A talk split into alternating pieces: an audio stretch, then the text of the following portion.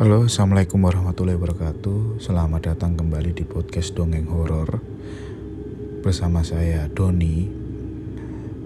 Terima kasih teman-teman semua yang mungkin telah mendengarkan podcast saya ini karena memang ada beberapa yang mendengar lumayan lah ya kan. Soalnya gini loh, mungkin uh, cuma 50 sampai 60 orang yang mendengarkan itu kalau di platform gitu kayaknya memang kecil ya. Tapi coba coba kalau kita bayangkan gitu kita bercerita dan didengarkan oleh orang 60 orang atau 100 orang di depan kita lah. Itu banyak sekali ya kan. Belum tentu saya bisa ngomong lancar. Bahkan mungkin hal seperti itu susah ya. Karena memang 100 orang itu banyak sekali mungkin bisa setengah masjid gitu ya. Jadi memang uh, saya terima kasih sekali ya mungkin beberapa teman yang mungkin mendengarkan podcast saya. Meskipun ngomongnya masih pelepotan tapi ya semoga bisa diterima dan menghibur. Di episode ini saya ingin menceritakan kembali lagi sebuah kisah lama ya.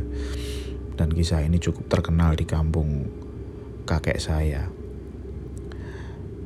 sebut saja namanya Bejo ya. Jadi entah ini kapan tepatnya ya karena kembali lagi orang zaman dulu itu uh, susah untuk mengingat tahun itu secara jelas itu susah. Katanya ya mungkin tahun 70-an atau 60-an lah. Jadi tadi sebut saja namanya Bejo. Bejo ini adalah seorang anak yang bisa dibilang uh, secara akal itu kurang gitu loh. Dia nggak gila tapi nggak ODGJ tapi apa ya sedikit inilah apa namanya gangguan mental gitu lah agak-agak agak-agak susah menerima uh, susah komunikasi seperti itulah. Dia itu kurang kurang EQ-nya kurang gitu loh jadi Bejo ini uh, lahir dari seorang ibu sebut saja namanya Rusmini dan ayahnya itu entah namanya siapa saya kurang tahu sebut saja Jono gitu jadi Jono dan Rusmini ini menikah di usia muda gitu dan akhirnya dikaruniai anak Bejo ini. Namun ketika Bejo ada kekurangan seperti ini, si suami atau si Jono ini meninggalkan Bu Rusmini. Alasannya mau merantau gitu tapi akhirnya hilang jelas gak, gak pernah pulang gitu. Jadi Bu Rusmini ini harus membesarkan Bejo sendiri gitu dan dia pun juga nggak berpikir untuk menikah lagi dia hanya berpikir untuk membesarkan anaknya sebaik-baiknya meskipun dengan keadaan seperti itu. Jadi si Bejo ini memang tidak normal seperti orang biasanya ya yang bisa diajak ngobrol lancar atau gimana. Bejo ini sedikit terkebelakangan mental gitu loh. Namun Bejo tahu bahwa dia mempunyai ibu yang baik, ibu yang membesarkan dia sehingga dia sangat sayang sekali sama ibunya. Pun demikian dengan ibunya. Jadi Bu Rusmini ini seorang penjual jamu yang yang uh, lumayan gitu loh, bukan nggak nggak uh, belum sukses banget besar nggak cuma ya cukup gitu. Karena Bejo mengalami kelainan uh, kekurangan seperti itu, Bu Rusmini pun tidak bisa menyekolahkan Bejo di sekolah umum. Karena memang pernah disekolahkan SD gitu nah itu kelas 1 aja lama banget kayak bisa bertahun-tahun nggak naik-naik gitu. Karena memang susah akhirnya Bejo pun nggak disekolahin lagi. Dan Burus Mini kan dengan hasil jualan jamunya itu beliau menabung sebagian buat kebutuhan hidup untuk merenovasi rumah mereka yang udah agak-agak parah gitu emang rumahnya itu. Tapi emang bisa direnovasi dikit-dikit gitu. Dan sebagian itu dibelikan kambing ya agar si bejo ini uh, mau untuk menggembala kambingnya gitu loh untuk ke sibukan dia Bejo pun sangat senang ketika dibeliin kambing itu. Sehingga cerita Bejo pun uh, tumbuh remaja gitu ya. Kambing-kambing yang dari kecil awalnya kecil terus dikembang biakan jadi lumayan banyak sehingga Bejo pun meskipun dengan segala kekurangannya dia masih punya kesibukan untuk mengembala kambing-kambingnya. Bu Rusmini pun masih dengan kesibukannya sebagai penjual jamu keliling ya. Suatu hari Bejo pun mengembala kambingnya di eh, sekitaran Punden gitu ya se apa sebuah tempat keramat yang dikeramatkan di kampung saya. Dan di eh di kampung mbah saya dan ini emang sebenarnya orang-orang itu pada takut ya untuk ke situ itu karena dianggap semuanya itu di situ keramat. Mungkin memang saat itu pohonnya pohon biasa gitu tapi karena di bawah pohonnya itu ada kuburan uh, kak nenek moyang dulu atau mungkin orang yang babat alas di kampung itu jadi dianggap keramat dan setiap di uh, hari Jumat Legi di bulan Suro atau Muharram itu selalu ada acara-acara kayak uh, selamatan terus ritual-ritual khusus seperti itu. Sehingga pundan itu malah makin menarik makhluk halus untuk bersemayam di situ dan makin kuat sekali gitu loh. Sehingga udah dikeramatkan dikasih makan ibaratnya dengan tanda kutip itu makanan bagi mereka dipuja-puja sehingga jin itu senang mungkin seperti itu ya. Karena itu juga menurut para kiai-kiai ya seperti itu. Prosesnya sebuah uh, pohon keramat atau benda bisa jadi keramat dan mempunyai dianggap mempunyai kekuatan ya seperti itu. Karena memang Bejo mempunyai kekurangan seperti itu tadi yang saya bilang. Bejo pun nggak sadar gitu ya. Apa nggak mungkin nggak tahu dan nggak peduli ya. Dia yang penting kelihatan rumput banyak sapinya pun dikembal eh kambingnya pun dikembala ke situ ke pohon keramat itu. Dan tak lama kemudian ya memakan daun-daun di situ atau semua ya dimakan lah namanya kambing ya kan singkat cerita sehari dua hari nggak ada masalah hingga akhirnya Bejo pun terus di situ karena rumputnya banyak ya. Karena kalau di tempat lain karena saat itu lagi musim kering rumput itu susah tapi di tempat itu rumputnya banyak gitu loh. Dan memang pengembala lain tuh nggak berani di situ hanya bejo aja. Sehingga kenyang dong kambing bejo itu makan di situ bebas itu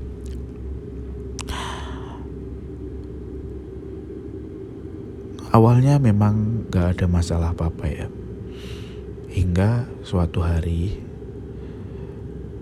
di siang hari atau eh di iya di malam hari di malam hari itu Bejo itu didatangi oleh ibunya Bu Rusmini. Jo, coba kamu sembelih itu kambingmu satu. Lah Bejo kaget lo kok disembelih buat apa mak? Ya mak pengen makan daging kambing Jo. Masa kamu nggak mau buat emak satu? Ya bejo mau aja gitu ya kan. Ya udah mak besok saya sembelih ya satu nanti siapa yang masak? Ya biar nanti emak aja yang masak. Pokoknya kamu sembelih terus nanti biar emak yang ngurusin gitu. pagi-pagi ya Jo gitu. Ya tapi sebenarnya sebenarnya waktu itu Bejo itu merasa berat gitu loh. Dia udah sama kambing itu karena tiap hari dikembala itu dia sayang gitu dengan kambingnya. Kenapa maknya nyuruh nyembelih soalnya biasanya maknya itu eh, nggak uh, terlalu mikirin makan daging kambing seperti itu. Kenapa tiba-tiba bejo disuruh maknya nyembelih kambing gitu? Malam itu pun Bejo tidur pun dengan gusar gitu loh. Kenapa ya mak nyuruh ini? Sayang banget ya kambing tapi gimana lagi? Yang beliin maknya ya Bejo harus nurut lah dia dalam hati juga meskipun dengan segala kekurangannya dia pun sangat sayang dengan maknya dengan ibunya itu. Pagi-pagi buta si Bejo ini narik satu kambing dari kandangnya. Satu tapi kambing itu susah banget ditarik. Katanya teriak teriak teriak teriak seperti itu. Bejo pun ngerasa apa mungkin kambing tahu mau disembelih nih. Biasanya kalau ku, saya keluarin dari kandang itu gampang gitu dalam hatinya Bejo. Ya udahlah uh, Bejo pun terus menarik karena memang uh, dia itu harus menyembelih kambing itu dulu seperti keinginan maknya.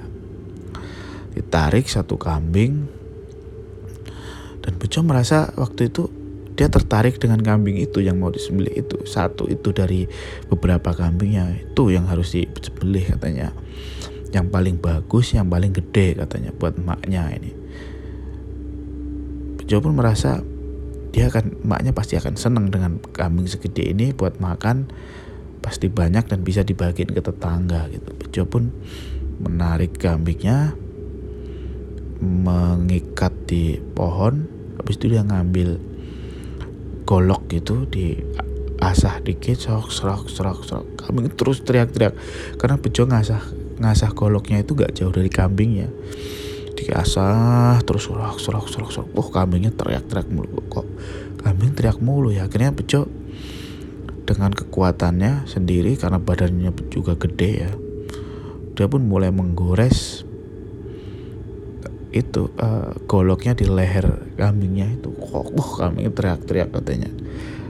Nah ini kok kambing teriak-teriak ini bejo nah, apa disembelih sakit banget? Dia kan karena pikirannya polos seperti itu kan. Set, darah pun muncrat ke mana-mana. Lah gak lama hari itu karena bejo menyembelihnya tadi di dekat jalan itu mengundang warga beberapa warga yang lewat itu tertarik melihatnya. Tiba-tiba satu warga sebut saja Bu Sumi yang lewat situ. Teriak kenceng banget. Astagfirullahaladzim katanya. Lah Bejo kaget loh kenapa bu? Kamu mau kambing ini? Nanti setelah sembelih nanti saya kasih daging ya. Wah malah teriak kan si Bu Sumi itu. Dia ngabarin ke yang lain orang-orangnya pada ngumpul. Akhirnya nggak lama kemudian warga pada ngumpul. Ngelihat Bejo itu ternyata dari penglihatan warga yang disembelih bejo itu bukan kambing tapi maknya burus mini itu katanya. Nah Jo kamu kok nyembelih bumu sendiri Jo? Katanya orang-orang pada teriak itu. Lah saya nyembelih kambing mbak ini kambing. Bukan itu makmu lah mak saya nyuruh saya menyembelih kambing ini buat makan kok kata bejo bukan itu makmu. Terus Bejo pun akhirnya dia awalnya warga pada takut kan. Terus manggil RT semua dipanggil semua Bejo pun terdiam masih bingung. Dalam penglihatan Bejo itu kambing katanya itu. Akhirnya setelah Pak RT datang dengan beberapa warga dibantu Bejo pun diamankan. Dibawa ke kantor desa Bejo pun interogasi, kenapa kamu nyembelih makmu? Ini kriminal Jo katanya. Bejo pun nggak ini ngeyel. Ini saya nyembelih kambing yang nyuruh itu mak saya. Mak saya nyuruh bahkan ketika nyembelih, mak saya itu ada di situ ngeliat katanya itu Bejo. Yang kamu sembelih itu makmu Jo katanya. Bejo nggak percaya akhirnya karena warga takut ah mungkin ini kalau warga nganggapnya mungkin Bejo ini ODGJ ya. Udah parah. Akhirnya Bejo pun di ditahan sementara di uh, di pos ronda gitu yang nggak jauh dari pohon itu yang saya bilang tadi. Ditahan di situ untuk manggil polisi. Untuk manggil polisi gitu rencananya ya kan. Biar diamankan. Tapi dengan kondisi itu. Sebagian sebagian warga bilang dengan kondisi kayak gini paling ujungnya dibawa ke rumah sakit jiwa. Bejo ini katanya. Bukan ke bukan nggak mungkin ditahan gitu. Akhirnya warga pun berinisiatif mengurusi jenazahnya si Burus Mini dulu dengan baik. Di dikafan dimandikan dikafani dan dikuburkan dengan layak gitu kan Bejo pun masih bingung. Dia merasa itu kambing gitu loh. Dan akhirnya Bejo pun diinterogasi kan oleh polisi di situ datang. Bejo masih mengatakan itu kambing. Ya udah akhirnya dibawa ke kantor polisi.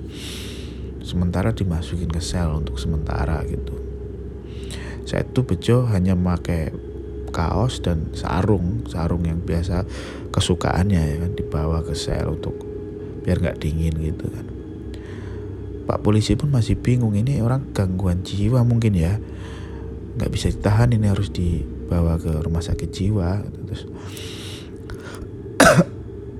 karena keluarga Bejo itu hanya tinggal burus mini aja malam itu di dalam sel Bejo pun didatangi oleh Pak RT dan beberapa warga.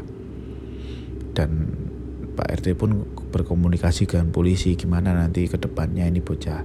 Karena warga pun takut kalau dia harus pulang ke rumah polisi mengusulkan ya ini dirawat mungkin di rumah sakit jiwa gitu loh. Dia udah di oh nanti dibawa ke rumah sakit ini ini, ini gitu. Udah dijelasin kan. Oh iya. Terus Pak RT pun nyempatin diri datang ke uh, selnya Bejo ngobrol. Jo dan Bejo pun saat itu sendirian karena memang saat itu tahanan nggak sebanyak seperti sekarang ya. Bejo pun sendirian di itu di sel.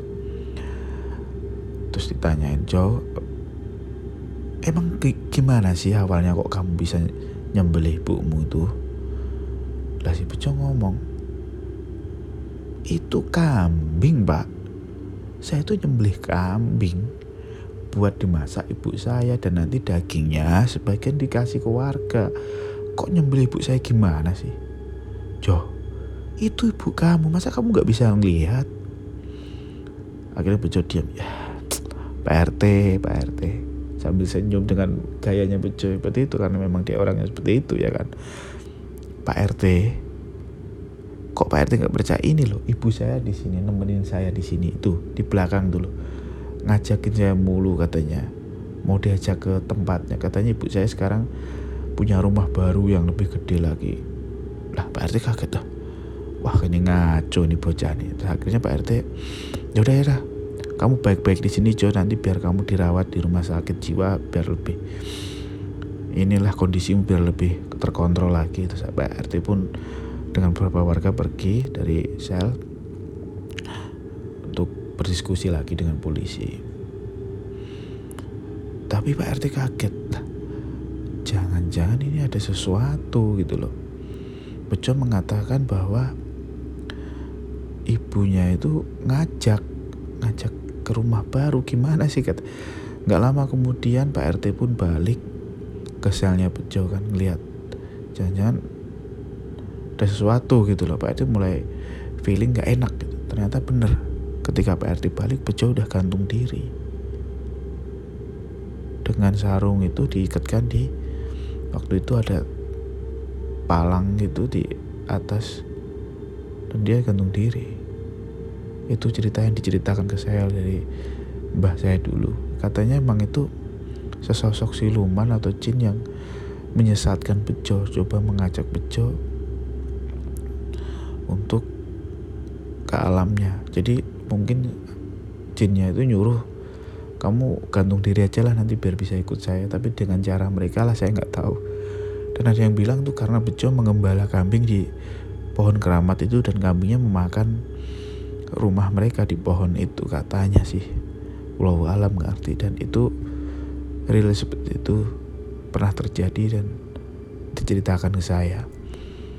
Sedikit mengerikan sih. Saya juga sebenarnya cerita ini bingung karena memang informasinya seperti itu aja. Dan saya juga nggak pernah ketemu orangnya tapi rumahnya sempet tahu saya. Waktu itu sudah kosong dan sekarang pun udah diambrukin uh, sekian cerita dari saya untuk hari ini. Semoga menghibur. Tetap ini semoga menjadi pelajaran ya bagi kita semua bahwa bisikan-bisikan goib itu ada dan mungkin saya nggak tahu ya ini bisikan goib atau uh, bujukan jin karena memang itu ada. Dan nanti saya juga punya cerita ya tentang jin nasab ya yang mengganggu adik ipar saya tapi juga bisa jadi karena psikologisnya bejo ya yang seperti itu mentalnya seperti itu. Kita nggak tahu. Karena itu berbahaya sekali ya dengan orang itu. Jadi kalau seseorang depresi atau apa tolong untuk di uh, ke ahlinya gitu ya. Jangan dianggap remeh karena bisa bahaya seperti ini. Sekian dari saya semoga menghibur. Wassalamualaikum warahmatullahi wabarakatuh